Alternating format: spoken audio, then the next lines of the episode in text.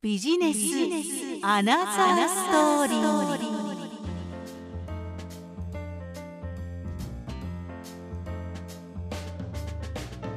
ビジネスアナザーストーリー。こんにちは吉川雅子ですこの番組はビジネスの表面的なことではなくそのベースにあるもの経緯や思い過去や未来について伺っていく番組です。さて今回のゲストは体質改善サロンフィトミー代表の大井純子さんにお越しいただきました。よろしくお願いします。はいよろしくお願いします。さあ今日はですね大井さんのアナザーストーリーたっぷり伺っていきたいと思います。でその前にですねまずはこの体質改善サロンフィトミーについて教えていただいていいでしょうか？はい、えー、改めまして体質改善サロンフィトミーの大井純子です。よろしくお願いしますえー、フィトミーではアトピーとかアレルギーとか体質改善したい。例えば花粉症でこれからの季節だったら苦しんでいるとか、うん、そういう人。あとは、えダイエット。頑張ってる人。ダイエットに疲れちゃった人とか。そういう人にあの向けて情報発信をしています。で、えー、主に Zoom を使った個別のコンサルティングっていうのをやっていましてその人に合ったオーダーメイドというと大げさなんですけど健康上のアドバイス良くなるように、え提案をしているっていう仕事をやっています。なるほど。今花粉症だとかアレルギーだとか、うん、いろいろアトピーだとかっていろいろ出ましたけども、うん、この体質改善、はい、やっぱりちょっと体の不調というかちょっと気になることを、はい、改善していくアドバイス、それから筋を作ってくださるということなんでしょうね。そうです、まさにそうです。はい。それって体質改善ちょっと気になるんですけど、どういうふうなことをしていくと、うん、その体質ってそんなに変わるもんなんですか、うん、確かにそうですよね。まずこれはあの私自身の経験っていうのも一つ大きくあって今言ったような症状ですね。アトピーも花粉症もそれこそ喘息も全部持ってたんです子供の頃から。はい。でそれをまあ大人になるまでずっと引きずってきたんですけどある時これはもうお医者さんに行っても全然薬をもらうだけでもらい続けるだけで全然良くならないって思ったんですよ。はい、でも嫌になってしまって薬を塗るのも飲むのも。うん、で当時ですね今よりまああの情報の収集の仕方って限られてたような気がするんですけど一生懸命調べてでまず食べ物を変えるから変えることからやっぱりやっていったんですね。うん、そしたらですねそのど素人の自己流のその食生活の変化、変えたってことでもものすごい体が変わってあっという間に治ったんです。花粉症に関しては。私の場合はですけど。ええー、そんなになんか 劇的にそれこそ、はい、その花粉症にいいよとかアレルギーにいいよっていう食べ物だけを食べるとか、積極的に取るとか、そういうことなんですか？いやいや、その時は、まあ、結構偏った方法なんですけど、私は一回一回ベジタリアンになったんですね。おはい。でまあ、そういう極端な方法ではあったんですけど結構みるみるうちに体が変わって秋の花粉症つらかったんですけどもう鼻水全然出なくなったんですよね。やっぱ食べ物なんですかね。それは大きいと思いました。すごくうん、じゃちょっと体調をなんとかしたいとかっていう方は、大井さんのところに相談すると、まずは食べ物のことをいろいろとお話しされるんですか、うん、そうですね。まず来てくださった方食生活は一通りヒアリングします。こういったものを食べた方がいいですよとかそういうことなあそうですそうです。あのただここで私そのコンサルティングお話しするときに気をつけているのはこれダメだよとか、うん、これをしなさいとかそういう言い方をしないようには気をつけていてやっぱりあのダメとかこうしちゃいけないっていうのってものすごいこうインプットされてしまうんですね頭の中に。はいはい、でそれがその人の中ですごく苦しいルールとして残っていってしまうので自身も経験したことなんですけどその変なある意味呪いのようなものを書けないような表現の仕方っていうのは意識はしてるんですけど自分なりのベストな方法をお伝えすることはしてますね。うん、そうか、そうですよね。なんか何事においても何かを食べちゃダメっていうと、はい、なんか無性に食べたくなったりしますよね。そうそう ダメって言われるとやりたくなるのが人間じゃないですか。はい。ね、そうそうなのでやっぱねすごく残るんですよね、うん、奥奥底にですね、うん、だんだん苦しくなってきちゃうので後から。うん、うんじゃあ一緒にその体質改善のさまざまなことを、まあ、伴走してくださるというような感じなんでしょうかね。そうですねそういうイメージです。はい食事以外に何かあのこういうふうにするといいですよみたいなことはどんなことがあるんですか？やっぱり睡眠ですね。ああそう睡眠ですね。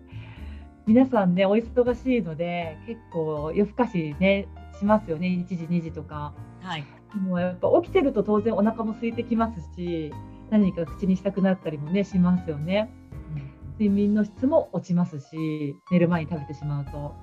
そういうところはやっぱりお話はします。うん、そうか、睡眠なんですね。大事なんです。結構ね、でもね、あの軽視してる人が多いんですよね、睡眠って。うん、寝なくていいんで、私みたいな。あ そうショートスリーパーなんでみたいな。ちょっと寝てくださいって言うんですね。うん。ベストな睡眠時間ってその人によってもちろんそこも違うんですけどもやっぱりあの少なすぎる人っていうのはいます。お話聞いていて。少なすぎるっていうのはどのぐらいですか、はい、でも本当短くていい人ってもう3時間4時間って人いるので一概には言えないんですけどね、はい、でもやっぱ67時間は寝た方がいいと思います。あってことはその大井さんとかに相談に来る方はその時間すら寝てない人たちいますそういうだから痩せられないとかってあるんですよ。あれ本当にね本当そうなん寝ないと痩せないんですよで太りやすくなるんですね。うん、そうでもみんなねそういうふうに思わないみたいなんですよね。寝なくたっていいじゃんって。なんか寝ないとねエネルギー使ってるからよりいい。確かに確かに。消費 エネルギーはねなんかありそうじゃないですか。でもやっぱホルモンのね分泌ですよね。正常にこう体の働きがやっぱり低下するんですよね。うん、うん、そうそうなので寝てくださいって言ってますね。できるだけ。そうか、そうなんですね。まあちょっと今体質改善、それからダイエット痩せるっていう話が出ましたけども、はい、この体質改善っていうものの中にそのダイエットも入ってる感じなんですかね、大井さんのその指導の中には。そうですね、私のまあそういうイメージを持っています。いわゆる一般的にダイエットっていうと体重を落とすそういうイメージ持ってる人すごく多いと思うんですけど本当はダイエットって生活を変えるっていう意味なんですねもともとの意味は。それがなぜか変わってきてしまって送信っていうねあの言葉がこう一人歩きするようになってしまったんですけど、はいまあ、やっぱりあの生活から変えていくってところですね。うん、そこがやっぱり健康維持のためには生活が全てっていう感じなんですかね。そうですね習慣を変えないといくらそのお祭り的に何か、ね、短期的に食べないダイエットをすれば当然体重落ちてくれるんですけど続かないしすぐ戻ってしまいますからそしたら苦しいですよねずっとやんなきゃいけなくなっちゃうので。まあでも、いろんなそのダイエット本とか体質改善に関する、その、まあ、指導者とかい。ろんな方が今巷にはいらっしゃると思うんですけど、そうですね、うん、はい、あの大井さんがこの体質改善サロンひとみを作ってやろうって思われて、今動かれてるっていう源といいますか、はい、エネルギーはどこから来てるんでしょうか？まずですね、偏った、えー、ダイエットで、ものすごくこう体調を崩した経験っていうのが私もあったし周りの人でも結構いたんですね。はい、そう結構いたんですね。それで健康っていうその土台を土台をなくしてその美しくなるとかダイエットに成功させるっていうのは無理だっていうことにこうある時気がついたんですね。うん、で元気がないと何もできない。うん、そのフィジカルっていうその土台作りのところをお手伝いしたいサポートしたいっていうのがすごくあったのとあとは今のその、まあ、メディアとかがやっぱり夏前になったら夏本番ダイエットもうすごく煽るじゃないですか。女性は痩せてないといけないじゃないですけどスタイルが良くないととか例えばですね、はい、でまあ来てくれたお客様でそういうそのことで苦しんでらっしゃる方とかもいたんですね。本来その魅力的であるだろうにそのちょっとこう前より太ってしまったとかそういうことをすごく気にしてしまって痩せなきゃ痩せなきゃって追い詰められてるというかダイエットに。だからそういうこう健康を損なってでも体重を短期間で落とすようなスタイルのそのダイエットその今のちょっとしたそのダイエット界に一石を投じたいというと大げさですけど健康を大事にあの綺麗になったりとか痩せたりそういうことを実現していってほしいなっていう思いがすごくあります。なんか美容の前にまず健康維持で土台だよねっていう。はい。絶対そうです。うん。そうじゃないとそれこそお仕事もまあ、例えば家庭が、ね、あったらその、ね、家事も子育ても、ね、何もできないですもんね元気がないと。はいうんまあ、そうは言っても自分と自分の周辺、まあ、家族とか自分の周辺、お友達にこういうのがいいらしいよとかこういうのが私には良かったよとかおすすめする方は結構いっぱいいらっしゃると思うんですよ。いますよね。ね自分が良かったものね。そうそう、ランチしても何しても、これが良かったよとかって、でもそれをその事業として、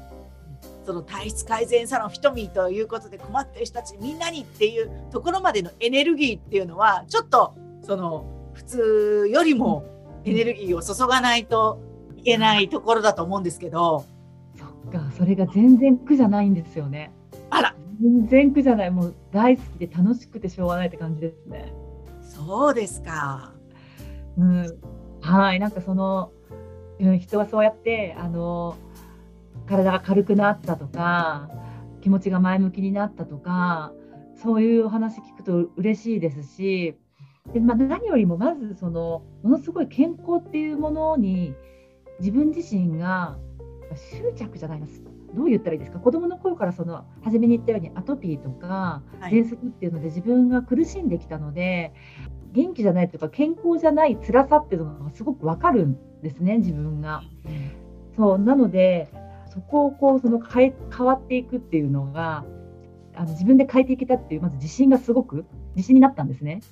自分でやってみて初めにやってちょっと変えただけで良くなったっていうところがはい、そこから始まってそのその探求心っていうのがどんどんどんどん出てきて、うん、そうなので楽しくてしょうがないですね。なんかいつもでも健康の本とかももう本当読み漁ってずっと考えて これはどうだったらこうでああで代謝がどうでとかなんかすごいそんなことばっかし毎日考えてます。うんじゃあ本当必要だというよりも好きでいいです好きです、好きですね。人の役にも立ってっていうことなんでしょうね。うんそうですそうです。うん。素晴らしいですねでもね。そうかでもなんかそうやって今吉川さんに言われてその、ね、お仕事にまでしたいって思うエネルギーってすごいですねって言われてあそうなのかなっていう感じでポッポカンってしちゃいました自分では普通だったので。普通じゃないと思いますけど。ねねそうそうなのかもしれない。まあでもまあ確かにものすごい健康オタクではありますね。うん。うんそうですか。例えば今までその苦しかったその体質改善にあたって苦しかったことっていうのはあんまりないんですか？自分自身ですよね、うん、ありますあります。やっぱりあのだんだん変わっていくっていうことは一進一退なんですよね。おはい。例えば体のかゆみっていうのを例に挙げて言ったとしたら、うん、だんだんねかゆみがついてきたと思ってただでもやっぱまた痒くなってでちょっとまたなくなってまた痒くなってとかそういう繰り返しなので戻す時はやっぱちょっと辛いですよね。そういう感覚はあります。だからちょっとスローに物事が進んでいくというかうん。そう少しまどろっこしいなっていう部分もあるのかもしれないですね。うん、まあ人ですからね。そんな急にポンって変わったりはね難しいんだろうなとは思いますけども。はい、そうですね。劇的に変えるとその分戻してくるので、脳の性としても一つありますし、人間って変化が本当は嫌いなんですよ。変わりたくないってあの思ってるんですってみんな。だからそれをその生活にしろ何にしろ変えていくっていうのは実はすごくエネルギーがいることなんですよね。うんうんうん、ただでさえそのエネルギーがいることなのにそれをものすごい急激に変えるっていうのはすごくストレスなのであの、まあ、ベイビーステップっていうとあれですけどちょっとずつっていうのも大事な要素かもしれないですね。うん、うん、そうかじゃあ結構気長にっていうそうですね。ですかね。一朝一夕にはいかないっていうのは ねそうですねやっぱり。でもそこをあのやれたら戻らないので。そうなんですね。うん、戻らないです。やっぱしいわゆるそのダイエットで言うとリバウンド、はい、一番怖いところじゃないですか。うん、せっかくね痩せても戻っちゃうっていう。でもそうではなくてじっくり自分のあの体とか心をじっくり付き合ってやっていったらあのもう戻らない。リバウンドはしにくいですね、ダイエットでいうところは。うん、そうですね。うん、でもちょっとあの、リバウンドしないからお客さん一回卒業しちゃうと、もういらないわ、みたいに なっちゃうじゃないですか。あ、全然問題ないです。全然問題ないです、それは。うん。また何かわからないなとか、お話聞いてみたいなって思う時に戻ってきてくれたら、それはそれでいいですし、そうじゃなくて、なんていうかね、羽ばたいていってもらって全然。うんうん。まあ、健康維持って果てしないですよね。まあ、生きてる限りと言いますか。そうですよね。本当そうなんですよ。なんかね、あの、ちょっと階段登っただけでね、はいね、言ったりね。やっぱり、そういうこうちょっとしたことを、なんていうんですかね、あの日々のパフォーマンスが下がってしまうじゃないですか。うんうん、ね、だからやっぱりあの元気で軽やかな自分でいたいですよね。うん、そうですね。うん、そうですね。あれですか、相談に来る方の年齢層っていうとどのぐらいが多いんですか？いや、幅広いですね。幅広いというか、うん、あの偏ってないです。女性がやっぱり多いんですけど、はい、今までっていうと、はい、20代から50代ぐらいですかね。それぐらいだと思います。うん。それぞれのタイミングなんですね。そのご相談にいらっしゃる方々は。うん、そうですね。はい、その人はもうやりたいって思った時っていう感じ。うん、早いとか遅いとかはないです。大丈夫なんですね。もちろんです、もちろんです。そういう気持ちになってあのくれた人だったらいくらでもお手伝いできるなと思っていて、私はその啓蒙することはできないというか、ね、あのやる気になって、ね、いやあの行動を起こすのもご本人なので、やりたいって思った思った人でないとね、サポートも何もできないんですよね。うんなんかでもその先ほどのちょっと痩せたいとか体質変えたいってなると、うん、なんか苦しいイメージがとってもやっぱり世間から、うん、感じるものとしてあって。まあちょっと気にはなってるけど、そこまでちょっと苦しいの今はできないかなってちょっと思ったりなんか挫折前しちゃったしみたいに思ってる経験のある方も結構いらっしゃると思うんですけど、トミーさんはそういう方々に対してどうでしょうか、そういう人にこそ来てほしいっていう感じですね。うん、あのそういう不安に思ってる大変そうとか、うん、そういう部分もあのプラスに変えてポジティブに取り組めるようにお伝えしていきますし、うん、今までうまくいかなかったっていう人こそ来てほしいっていう感じです。じゃあ今までは本当に挫折もしたし苦しかったしもう嫌だと思っても今度は違うかもと思って相談をさせていただくといいのかもしれないですね。はい、はい、そうですね。ぜひぜひ。うん。なるほどね。いや、すごいですね。それは。なんか光が見えた感じがしますね。そうですか。うん、嬉しいです。うん。ね多くの方に、じゃあ健康維持のためにお役立ていただけるといいなって思いますね。はい。ね、はい、あれですか、今後、なんか、より一層、なんですか、セミナーやったり、本出したり、なんかありますか？このそうですね、思いとしては。ありますね。やっていきたいなという気持ちはあります。どんな方向性に向かっていくんでしょう？まずは、たくさんの人にあの、まあ、見つけてもらえるようにいろんな情報発信形でやっていきたいなと思っています。あのブログがメインだったんですね今まで。ブログとあとメールマガジンをあのやってましてそこからの発信だったんですけど、まあ、もう少しあの広げて伝えていけるようにはやっていきたいなと思っています。はい、そのブログを見てで相談実際に私にとってのどんなプログラムというかアドバイスをもらったらいいかっていう方が、じゃあブログの情報を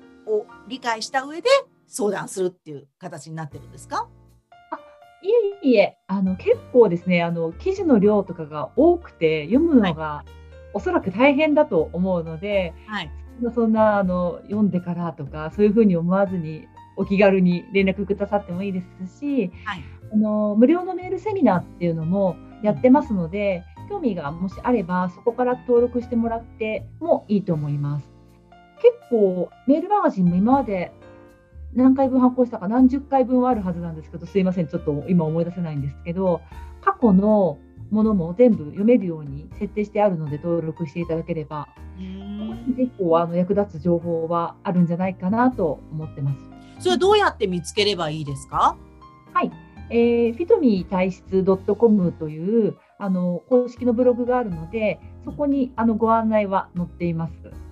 葉で検索するんだったら体質改善スペースフィトミーで出てくると思います。はい。体質改善スペースフィトミー。はい。で、調べると出てくる。はい。はい。出てきます。じゃあそこで見つけて、はい。登録をして、情報をキャッチっていう流れでいいんでしょうか。もしご興味があれば、はい、ぜひあの読んでいただけると嬉しいです。ねまあ、ご本人もそうですけど、もしかしたらご家族だったり、お友達だったり、お子さんっていう、例えばアトピーとかアレルギーのお子さんが今増えてますよね。はい。お子さんたちにも何かそれはそのまんま役に立ったりしますか？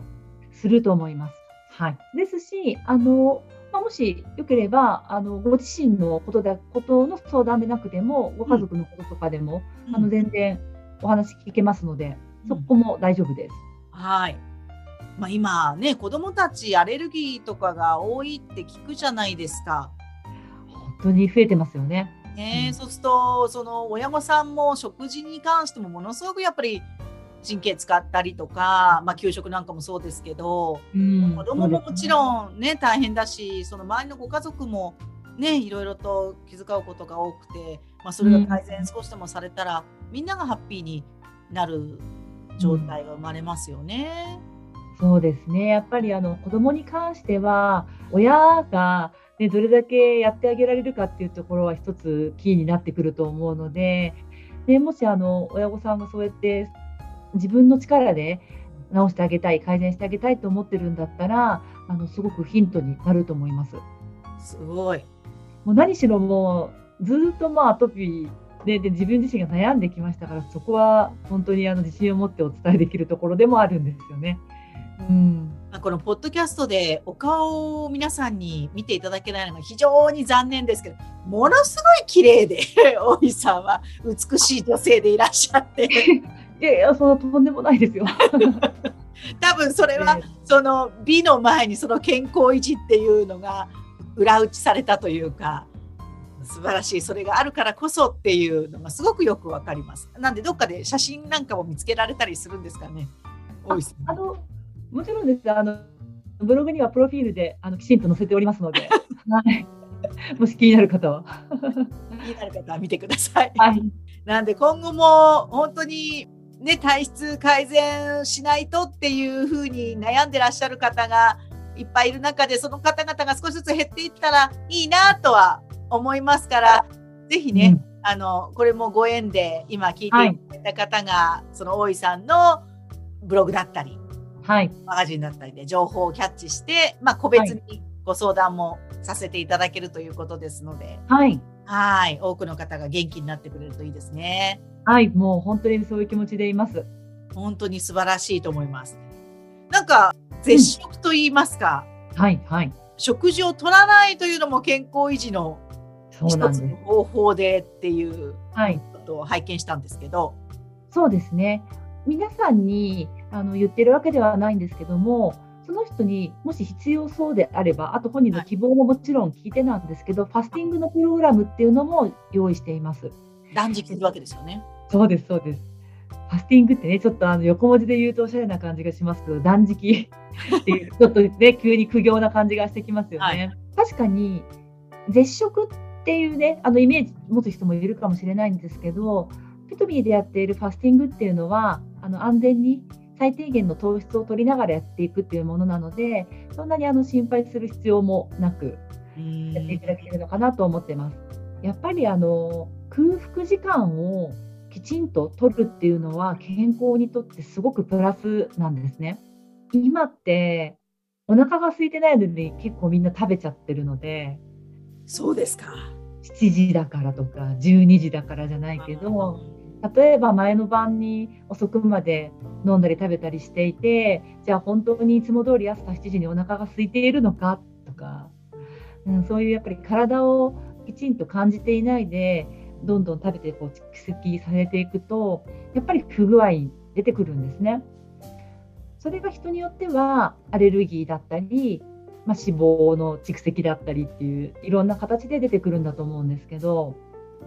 まあ、意外と口臭とかもそうなんですけどね。おお、そうなんですか。はいはい、口臭とかもあります。胃が悪いっていう場合ももちろんあるんですけど、うん、そうですね。なので空腹時間をね、あの意識的に作るっていうのは現代人には、ね、とてもあのいい方法だと思っていますね。いやいろいろと勉強になりますね。しっかり寝なきゃいけない。空腹時間は必要 もうこのこの間だけでも。すごくたくさんヒントがもらえて、改めて自分の生活習慣を見直すきっかけにしていただけたんじゃないかと思いますけども。はい。ね、もっともっときっと、その大井さんの今、瞳紹介ありましたけれども、ブログを見ると、うん、あ、これもこれもこれもっていう情報が満載なんだなっていうのがすごくよくわかります。はい、そうですね。なので、あの、全部やろうとせずに、え70点ぐらいをあの目指すっていう気持ちで取り組んでもらえるといいと思います。100点満点だとね、やっぱりあの苦しいですし、そんなことね、やっぱりあの難しいので、そういう気持ちで取り組んでもらえるといいんじゃないかなと思います。70点ってちょっとほっとしました。そうなんですよ。はい、それぐらいがいいですよね。はい、わかりました。じゃあ最後になりますが、今聞いていただいている皆さんに改めてメッセージありましたらお願いします。はい。えー、自分自身のあの経験も踏まえて、あとはまあこれまでお話しさせていただいたお客様の、ね、お話などを聞いて、本当にあの自分が関わった人の健康、あとまあもしダイエットで悩んでるんだったらダイエット、そういうものの力になれることがすごくあの自分自身の喜びで楽しくやらせてもらっています。もし何かお悩みがある方がいらっしゃったら、きっとあのお役に立てると思うので、あのよかったら、まずはま気軽にブログでも覗いてみてください。はい、ありがとうございます。もう早速チェックしちゃおうかなって今思った方、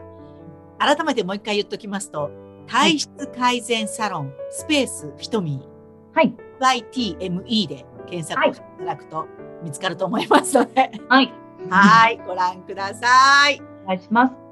いかがでしたでしょうか？ビジネスアナザーストーリー。今回は体質改善サロン、ひとみ代表の大井純子さんにお話を伺いました。ありがとうございました。ありがとうございました。では、また次回をお楽しみに。お相手は、ウィップ言葉表現研究所、吉川雅子でした。では、またです。さようなら。